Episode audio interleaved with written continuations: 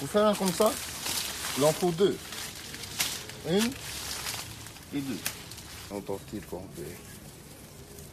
Comme ça. Chaque côté. Et tu la frises quand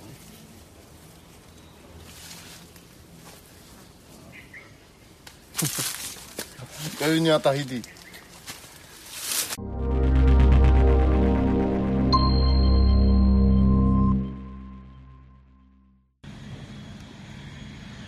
Eh bien bonjour à toutes et à tous. Nous sommes aujourd'hui le mercredi onze avril, midi. Nous sommes sur l'île de Bora Bora. Il est minuit, heure de Paris. Alors Bora Bora, c'est la plus belle île du monde, selon, selon certains. C'est en tout cas l'un des plus beaux lagons du monde. C'est l'une des perles de la Polynésie française, un des, des lieux de destination les plus touristiques de toute la région. Euh, notre voyage en Polynésie se poursuit avec un rythme assez effréné. Nous étions avant-hier dans l'île de Raiatea, où nous avons visité une ferme qui fait de la permaculture, où nous avons également eu une réunion avec une dizaine d'adhérents et de sympathisants de l'U P R dans l'île de Raiatea. Une petite vidéo a été prise par ailleurs, où nous montrons notamment la, le, le grand site du Marae de Taputapuatea, qui est le plus grand centre de la civilisation polynésienne qui se trouve dans l'île de Raiatea.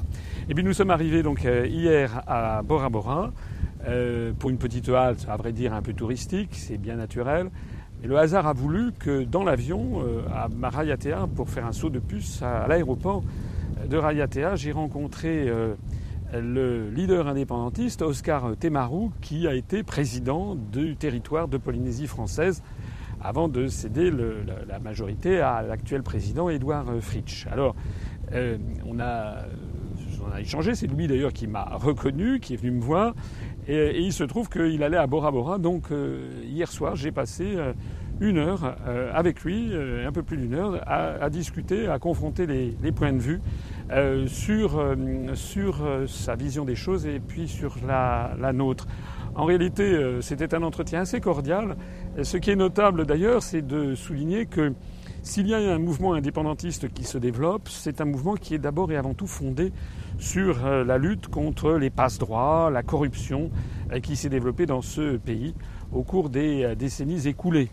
Euh, passe-droit et corruption que l'on voit d'ailleurs un petit peu dans une île comme Bora Bora. Il se trouve que j'étais venu ici lorsque j'étais étudiant, donc il y a un tiers de siècle, et depuis lors l'île reste toujours très belle bien entendu, mais quand même il y a de plus en plus de constructions, notamment beaucoup d'hôtels qui ont été construits, qui se fondent un petit peu dans la nature, mais pas toujours, et qui ont apporté un afflux euh, eh bien, de populations venues euh, travailler euh, comme dans les hôtels, mais aussi de la montée de la criminalité, et puis des hôtels et des constructions qui ont été construites parfois sans, aucune, sans aucun permis de construire.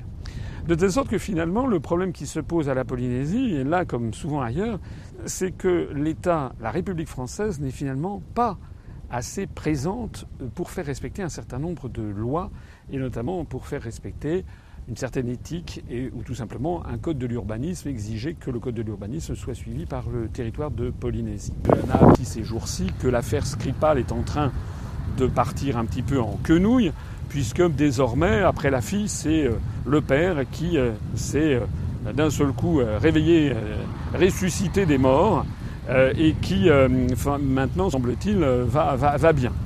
Toute cette affaire est absolument incroyable quand on y réfléchit. Elle euh, donne encore plus de crédit à ce que j'avais dit euh, à l'entretien que j'avais donné à, à Russia Today Télévision, à R T T V, lorsque j'avais dit qu'il y avait un doute même sur euh, l'existence, sur la réalité même du fait.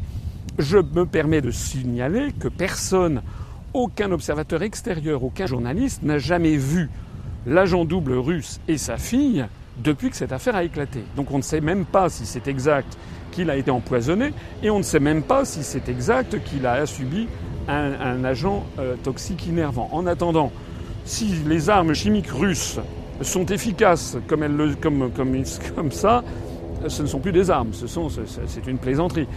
Normalement, des armes chimiques militaires, il aurait dû euh, y avoir... Euh, le, le, comment dirais-je, l'agent russe aurait dû mourir dans les minutes qui avaient suivi son, l'inhalation de ces produits, sa fille également, et également toutes les personnes qui se seraient approchées. On l'a vu lorsque Kim Jong-un, le leader de la Corée du Nord, a fait éliminer à, par les services secrets nord-coréens son demi-frère à l'aéroport de Kuala Lumpur. Vous avez vu cette vidéo où on voit euh, certainement des femmes qui étaient probablement liées aux services secrets nord-coréens et qui sont allées appliquer un, un, un morceau de tissu avec un agent neurotoxique qui s'appelle V X euh, sur la bouche de, du demi-frère de Kim Jong-un, euh, comme, on l'a, comme on le voit dans ces images pathétiques. Euh, en fait, que, que le, le demi-frère est, est mort dans les quinze à vingt minutes qui ont suivi. Là, au bout de, au bout de, de, de, de, de, de comment dirais-je, d'un mois, euh, on voit qu'il paraît que l'agent en question est, est, est, est, se porte désormais bien, et sa fille aussi.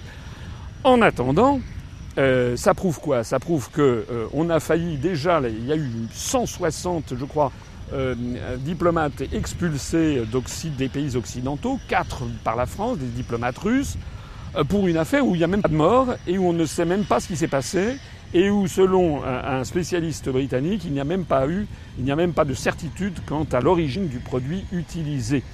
C'est sur la base de ces événements que nous sommes lancés dans une aventure qui est en train de risquer de nous entraîner vers un conflit avec la Russie, vers une guerre mondiale. Je suis désolé de le dire dans un cadre aussi enchanteur que celui où je suis en ce moment, mais il y a vraiment une extrême gravité.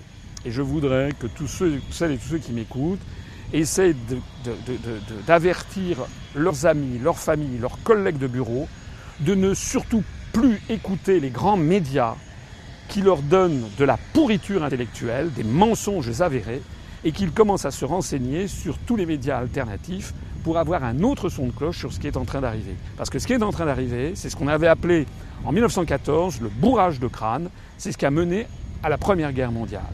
C'est-à-dire sur la base d'informations qui étaient constamment agressives contre, contre l'Allemagne, c'était d'ailleurs pareil en Allemagne contre la France, on a abouti au désastre et à la boucherie que tout le monde connaît, qui a été la Première Guerre mondiale. Donc nous demandons à toutes celles et à tous ceux qui font confiance à l'U P R de continuer à regarder nos informations, nos analyses, d'autres aussi bien entendu. Il y a quand même un certain nombre de consciences morales, d'analystes politiques qui se sont manifestés, y compris d'ailleurs un bon article qui a été publié dans le journal Le Figaro il y a quelques jours, qui démontait en fait cette opération. Il y a péril en la demeure. J'en profite pour souligner une dernière fois, l'Europe, c'est la guerre. L'Europe, ça n'est pas la paix. Notre appartenance à l'Union européenne nous place sous la tutelle de l'OTAN par l'article quarante-deux du traité de l'Union européenne. Nous devons sortir au plus vite de l'Union européenne et de l'OTAN. Sinon, tout ceci risquera de se terminer un jour très, très, très mal pour l'ensemble de l'humanité.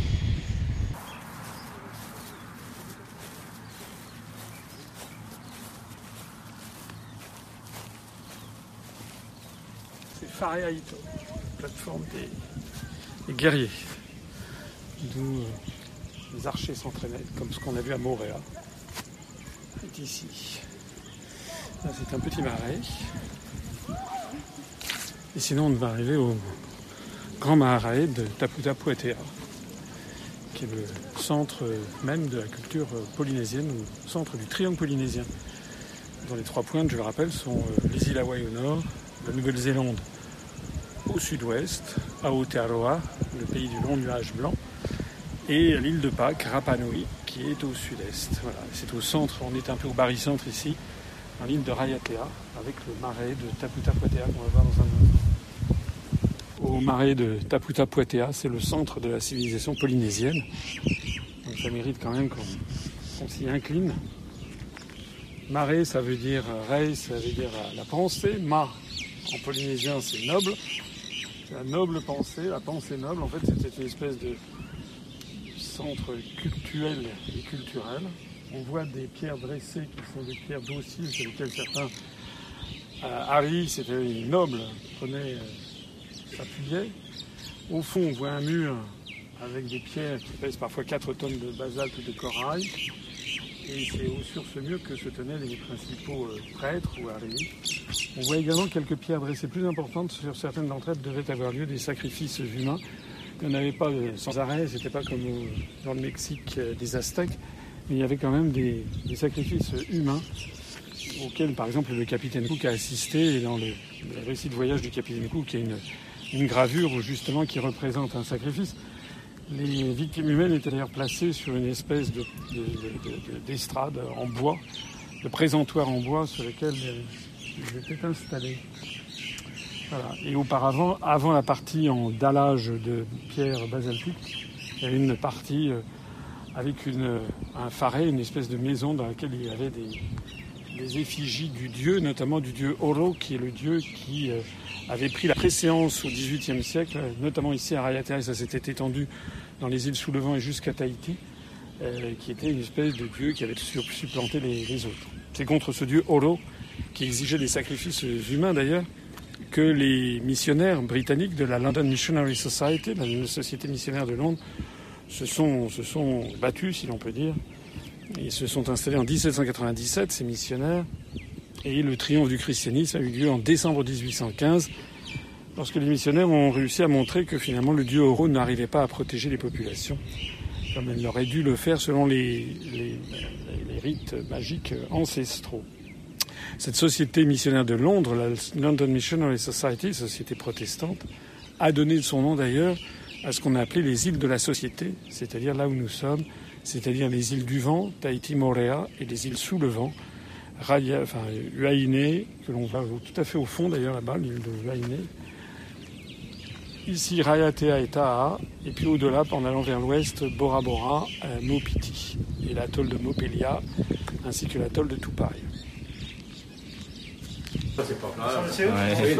Bonsoir. Bonsoir. Bonsoir.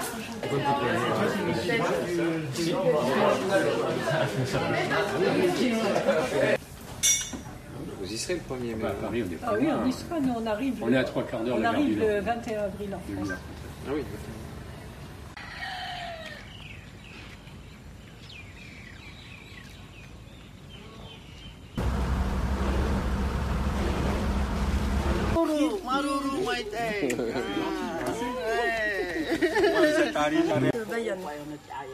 Voilà. Là, vous faites quoi ? Ça fait six mois, ils sont ici. Hein. On fait ça pour. Il y a beaucoup d'arbres fruitiers. Ouais, il y en a tellement. Comment tu as eu la passion ? Ouais. On a coupé. On a coupé comme ils ont. C'est simplement le truc qu'on la tête avec. Ça, c'est le haut bruit. Super beau. Hein.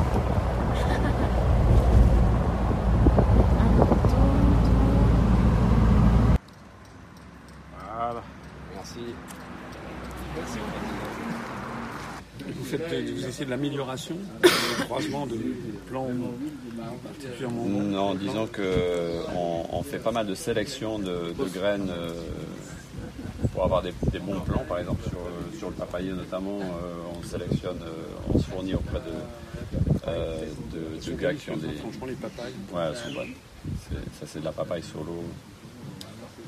Et du coup, ça, on fait très attention à ça, à la, à la qualité des, des graines et des, des plants qu'on sélectionne. Après, non, ça, on laisse ça à ceux qui font de la recherche.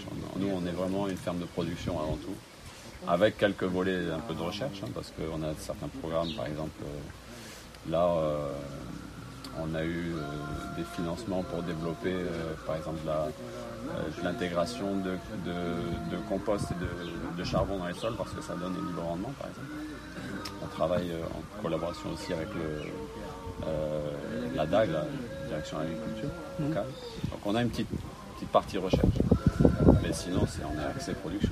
D'accord. C'est notre but. Bon, le but, c'est de montrer que ça marche. Si, c'est viable. Si on ne montre pas que ça marche, personne ne changera de... Personne ne changera de pratique si on ne montre pas que c'est, c'est viable et qu'on peut produire. Et vous, vous en êtes où alors dans votre projet ? Ben, ça avance. Ouais. Doucement. Mais terrain, je... ça y est, c'est bon ? Jérôme m'avait dit, ah, il y a ce grand terrain de je sais pas combien d'hectares là, mais c'est que de la montagne. Ah, ça c'était euh, sur Tahiti. Ouais. Non, là on est euh, dans ici. Le... Ah, vous savez toi, ça va ? On regarde un peu les terres. C'est cool. C'est bien. On manque de projets comme ça. C'est pour, euh... Les piments style piment caraïbe euh... Alors on fait deux piments, un piment globe, euh, un petit piment globe là, qui euh... comme ça, oui, c'est comme, ouais, qui est comme ça là. Oui. Et celui-là, il, il arrache. Oui. Et après, on fait aussi euh, les, oiseaux, les... les piments oiseaux, les piments longs qui ah, sont oui. un peu plus euh, style jalapeños, là, les piments oui. euh, mexicains. Oui, oui. Et après, on fait du, du piment végétarien qui pique pas lui. Ah oui. Et celui-là, oui. Il est super. Alors euh, en Guyane où j'étais il y a quelques semaines, euh, ils font de, comme ça de la purée de piment végétarien ouais, comme ils disent. Ouais.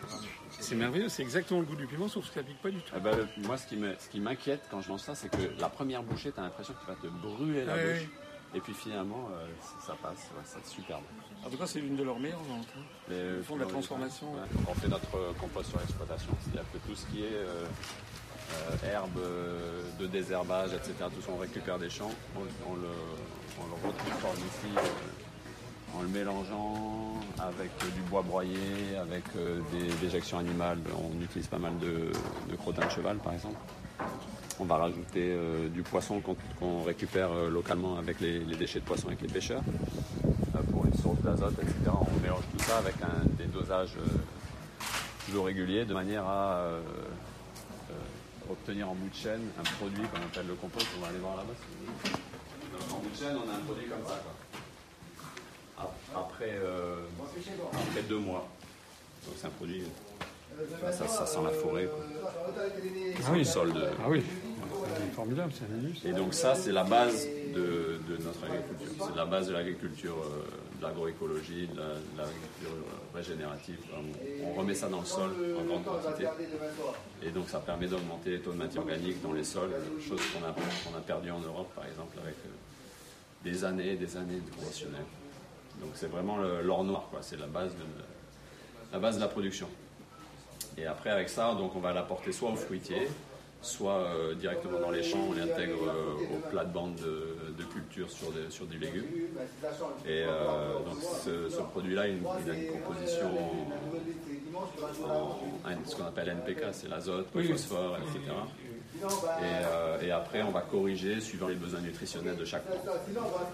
Corriger comment ? Alors, on, a, on rajoute des engrais qu'on fabrique nous euh, localement. Par exemple, si ça manque d'un peu d'azote, on va utiliser des, des jus de poisson. On fait en bas, alors. On va pas aller visiter ça parce que. Ah oui, on nous a prévenus. Mais euh, il, y a, il y a un plat qui s'appelle le fafarou. Le fafarou. C'est pire que le fafarou. Ah bon ? Oula. On nous a déjà dit grand bien du fafarou. Ouais. Mais du coup, euh, c'est vraiment voilà, ça qu'on utilise en masse. Euh, donc, euh, tous, les, tous les mois, on en sort deux trois euh, tonnes.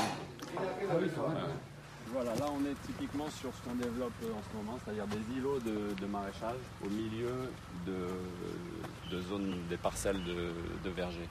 Mmh. Et, euh, et en fait, on développe ça comme ça parce que, euh, d'une part, ça nous permet... Euh, Euh, d'avoir euh, de la diversité au sein des parcelles de maraîchage et d'isoler les différentes parcelles entre des, des, avec des barrières de vergers, comme des, un peu comme des haies. Mm-hmm. Et du coup, les, on a beaucoup moins de problèmes de parasites, euh, de prédateurs de culture, parce qu'ils sont vraiment inféodés euh, à cet îlot-là et ils ne vont pas aller sur l'îlot qui est, à, qui est plus loin, avec ses barrières. Euh. Okay. Les insectes, ils fonctionnent beaucoup avec le... à l'odorat, enfin avec des phéromones. Et du coup, euh, là, si tu mets des barrières naturelles entre, euh, entre des zones, euh, ils ne vont pas tellement se déplacer. Donc après, euh, voilà, le, les fruitiers, on a en, en maraîchage, on a une quinzaine d'espèces sur lesquelles on travaille. En fruitier, on est pareil sur quinze vingt espèces différentes. Et euh, bon, là, on voit essentiellement à première vue qu'on a pas mal de bananiers. Oui. Mais en fait, au sein, de, au sein des bananiers qui sont des cultures assez jeunes, hein, un bananier, ça fait... Euh, huit dix mois avant de, de bien pousser, de commencer à donner un régime. Donc nous, on va intégrer petit à petit des fruitiers qui mettent beaucoup plus longtemps. Là, on a par exemple un pamplemoussier qui est là-dedans. Euh, tous les dix mètres, en fait, il va y avoir un, un arbre qui va être un peu plus grand. Là-bas, au fond, tu vois le manguier qui est là-bas. Oui. Donc ces manguiers, c'est les mêmes hein, qui proviennent. Oui. Pareil, ce que tu as vu là-bas, on les plante. Et puis, et puis au fur et à mesure, ces arbres-là vont grandir, grandir, grandir. Un manguier, ça devient, ça devient très grand. Aussi. Immense, oui. Euh, mais du coup, ça, ça va faire beaucoup d'ombre hein, pour tout ce qui est euh, plus petit. Donc, c'est, c'est, on est constamment euh, en évolution, dans le, à la fois dans le temps et dans l'espace. Euh, et du coup, c'est cette zone qui ressemble à une bananeraie maintenant, dans cinq six ans, ce sera totalement différent avec d'autres productions. Et donc, on a, et c'est le propre de la permaculture, on a un planning comme ça, à la fois spatial et temporel, euh, des cultures, comment elles évoluent dans le temps et comment elles vont euh, aller bouger sur différentes parcelles. Et, Ça, ça permet vraiment de maximiser l'espace et d'avoir des, un des principes de la permaculture, hein, c'est, je ne vais rien vous apprendre, c'est le, maximiser le, les rendements dans le plus petit espace possible. Ouais. Donc là, nous, on n'a pas tellement de problèmes de place, Mais en revanche, on est une ferme de production, donc on a besoin quand même d'avoir des rendements euh, assez élevés pour pouvoir ne serait-ce que payer nos charges et continuer à survivre. Donc on recherche vraiment ce, ce mélange d'espèces et, euh, et aussi les, les apports bénéfiques que peuvent euh, à, avoir ces, ces différentes espèces entre elles. C'est-à-dire que cultiver la même chose tout le temps sur la même zone, bah, c'est, euh, c'est attirer euh, les insectes, les maladies, et cetera. Ah oui, c'est ça. Ouais. Quand D'accord. tu imagines que tu fasses une culture de tomates euh, qui arrête de donner au bout de trois mois, tu replantes de la tomate, les insectes ils sont déjà là à l'attendre. Merci. Ah oui. Donc euh, il faut te tromper d'ennemi. Si, ouais, exactement. Si tu passes euh, avec une culture par exemple de salade derrière, bah, le, le parasite de la tomate il n'est pas du tout adapté à la salade. Ah. C'est souvent des parasites qui sont très spécifiques de telle ou telle espèce. D'accord. Et donc il ne va pas toucher à la, à la salade. D'accord. Ce qui permet là aussi de, de gérer le. De façon intelligente et, voilà, et sans, ouais. sans, sans insecticides. De façon intelligente, mais ça demande beaucoup de planification. Ah oui. Beaucoup, beaucoup. Parce que, ben, effectivement, il faut, faut gérer les différentes cultures. Ouais. Quand tu es en production et que tu as des, des clients qui te disent moi j'ai besoin de tant de kilos de tomates ou de, de têtes de salade par mois, ben, tu es obligé de prévoir à l'avance tes productions et donc de jouer avec ça. Et ça fait des tableaux Excel très compliqués. Mais bon, c'est gérable. C'est gérable. Ça, c'est, euh, ça, c'est, tout ça, c'est des mouches de fruits. Oui. Euh, et en, les mouches de fruits, ce qu'elles font, c'est qu'elles piquent, notamment oui. les tomates ou les autres fruits. Donc, on met un petit, euh, ici, un petit coton avec des phéromones qui vont attirer les mâles. Mmh. Et euh, les, les mouches rentrent dedans et puis elles se noient dans de l'eau savonneuse. Donc là, c'est, voilà. Et, Sans, comment, et c'est quoi les phéromones en l'espèce? Comment vous faites? Les phéromones, ben, on, c'est, on les commande. C'est des, c'est des produits qui sont des phéromones, des phéromones de synthèse. Quoi. Ah d'accord. Donc on n'utilise pas de produits chimiques. Pour attirer les, juste pour les attirer les, les, les mâles. Et en fait, euh, au bout d'un moment, ça, ça, y a plus de mâles, donc les, le cycle de reproduction se, s'interrompt. Ah. Et euh, du coup, on a moins de problèmes de, de pic sur les. Les tomates. Bye.